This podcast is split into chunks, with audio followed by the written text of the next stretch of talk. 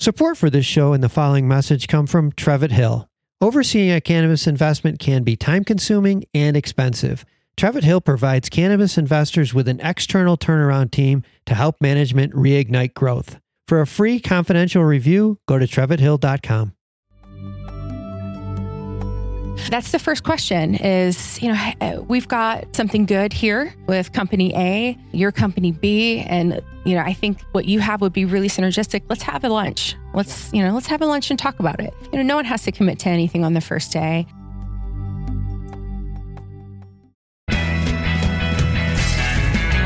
From Bumminett Media, it's the MJ Bulls Podcast, a show about raising cannabis capital. I'm Dan Humiston, and on today's show, part four in our series, Things to Know When Raising Cannabis Capital. Dina Jalbert joins us to talk about mergers and acquisitions.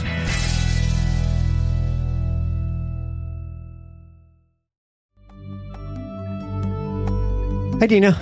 Hi, Dan. Today we're with Dina Jalbert and her company is Align Business Advisory Services. Yes, sir. And Dina, we're at the Cannabis World Congress and Business Exposition.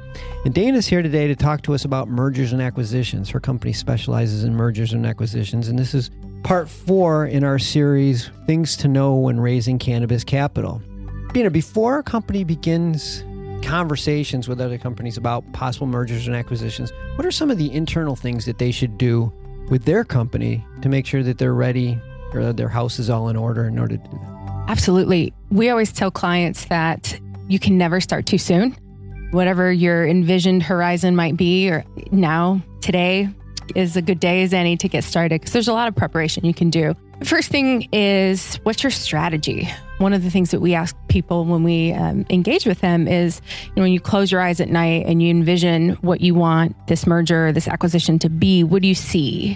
What's the end goal? What are you hoping to achieve through it? And let that be your guiding light because once you know that, it's pretty easy then to make decisions and kind of plan administratively, you know, get your house in order. Yeah. And get those books and no one likes to talk about accounting, but you know, get those books and records together. That's a reoccurring theme. We hear that over and over. Absolutely, because it's the world of investors, they look at a historical trend to gauge future performance. And while brand and, you know, other intangibles, quality of product, customer base, things like that are certainly very important. At the end of the day, the number that matters is what your profit is. Mm-hmm. At least in mergers and acquisitions, venture capital might be a little different. And so having your books and records in order is paramount. It makes makes your life much easier, makes the process go smoother and so you can never start too soon. It's probably more important to have your books in order than it is the company that you want to merge with or acquire because you know you have to start off in the right place. Exactly right. Uh, exactly right. And if there isn't that transparency in the beginning, because a, a, merger and an acquisition is a relationship of trust, really, I always tell our clients that you have to make sure that the person on the other side of the table is someone you like. You know, would you have a beer with them? Yeah. uh, you know, you have to like them. You have to feel synergistic with them okay. more than just melding assets together. It's a go forward relationship. And so you want them to have that same vision or, or believe in the vision or your visions are aligned and your, your product services are synergistic, you know, whatever that might be, goes beyond just the dollars and cents, you know, at the closing tables.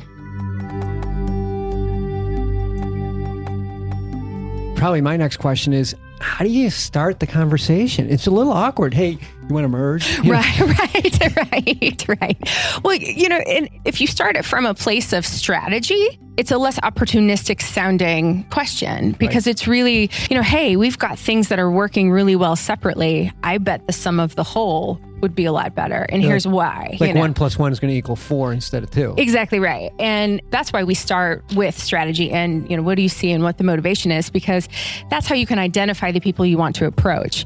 You know, folks who do just kind of a big, broad, throw the giant net out and hope to catch some fish and maybe it'll work and we'll put the pieces together. Those never work. Mm-hmm. They never work. And, you know, so you can put as much money into it and effort and it just, they're, not aligned for the right reasons. Motivation is a uh, truly meaningful word in these that you have to both be motivated and want the same thing.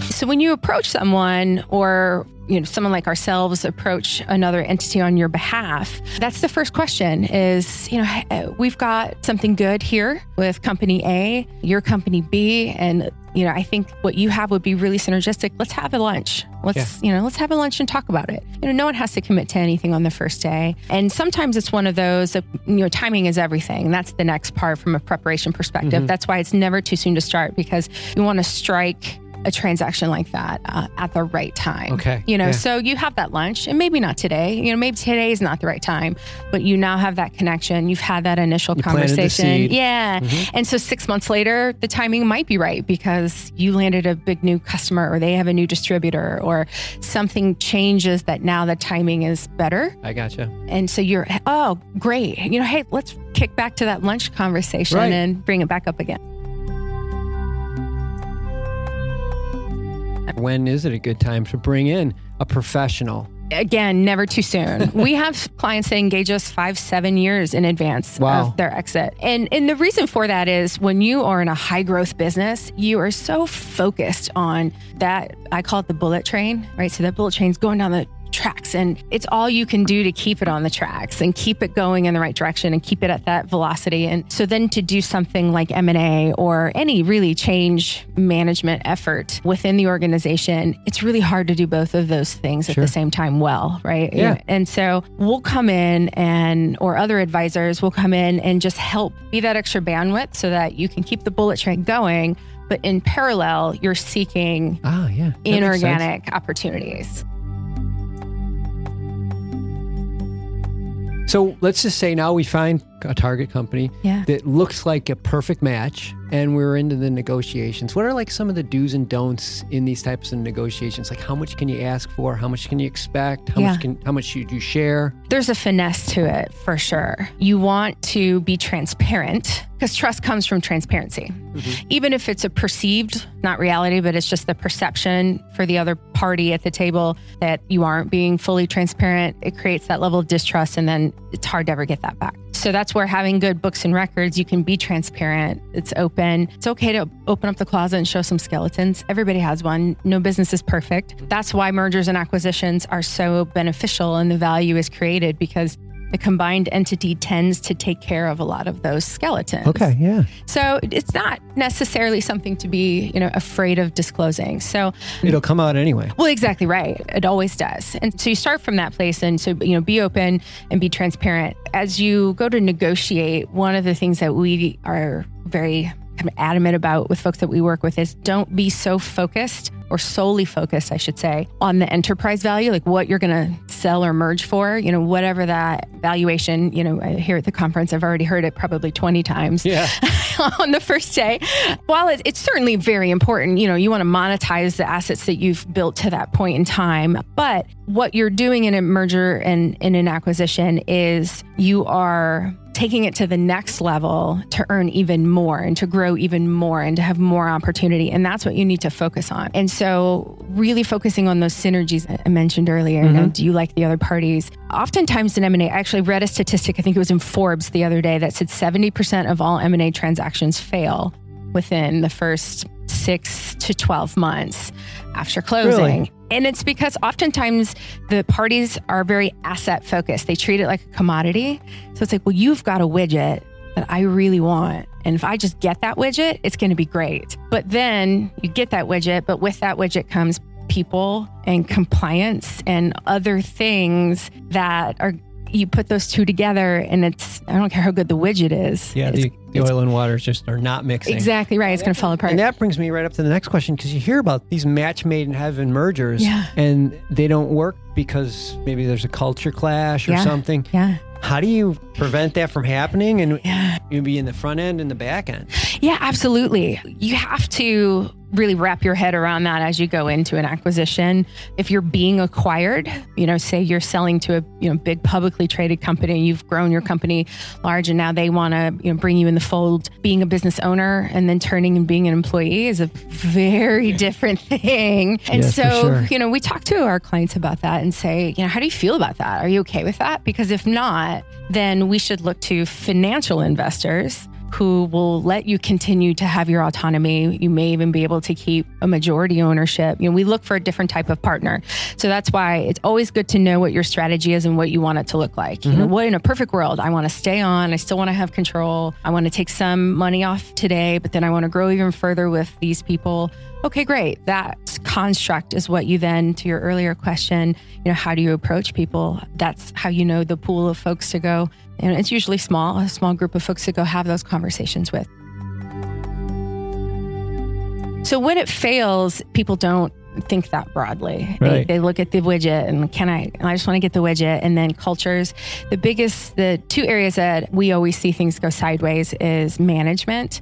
You know, now you've got two management teams and who's the chief and who's the Indian, for lack of a better metaphor. And that needs to be defined. And what happens on day one? I always tell folks that a, an M&A closing is much like a light switch. You just flip it and it's on. And that day, you, you know, insurance in place and you now have payroll for these people. And, you know, if you're the acquirer. Yeah. And so we work with our clients to, to plan for that. And then for those that maybe are exiting and, and uh, selling outright, we say, well, what are you going to do now? Like, what's next for you? And do you have a plan? Right. You just got to think through those things. And that's why I always say it's never too soon to start because all those things take time to figure out. And your answer may change over time as you get feedback from the market and, you know, see what's out there. Well, Dina Jalbert, it's great to talk to you. If somebody wants to talk to you yeah. more in more depth on this, how can they get a hold of you? Uh, well, you can call or email me. So my email, uh, direct email is d Jalbert, J A L B E R T. I always like to say Albert with a J in front, yep. at alignba.com. Our website is alignba.com. And on our site, you can get our direct dial that actually rings straight through to us. And, you know, we'd love to have a conversation and see if we can be of help. Well, and all their information is also on the MJ Bulls at mjbulls.com website. We'll have that all up for this episode. Dina, it's been great speaking with you. Thank I know you so lo- much. Yeah, a lot of good information. This is one area that people don't talk a lot about in this industry. Mm-hmm. You hear a lot about raising capital, mm-hmm. but we haven't really rolled into the mergers and acquisitions yet. So this, yeah. I think, this is very, very valuable information. I'm Thank glad you spent you. some time yeah, with us. Yeah, consolidation is coming. You know, you heard Coke the other day. It's just a matter of time. So it's good to understand M&A because it's coming. Well, good luck. Thank you. Thanks. Hey, just a quick shout out to one of our former guests, Green Goddess Supplies, which is an online cannabis merchandise company. Remember, you can listen to that show or any of our previous podcasts on iTunes. Thanks for listening to the MJ Bulls podcast. To learn more about today's guest or to apply to be a guest, visit our website at mjbulls.com. And if you like our show, give us a review on iTunes. Today's show was produced by Bumminant Media. I'm Dan Humiston, and you've been listening to the MJ Bulls Podcast.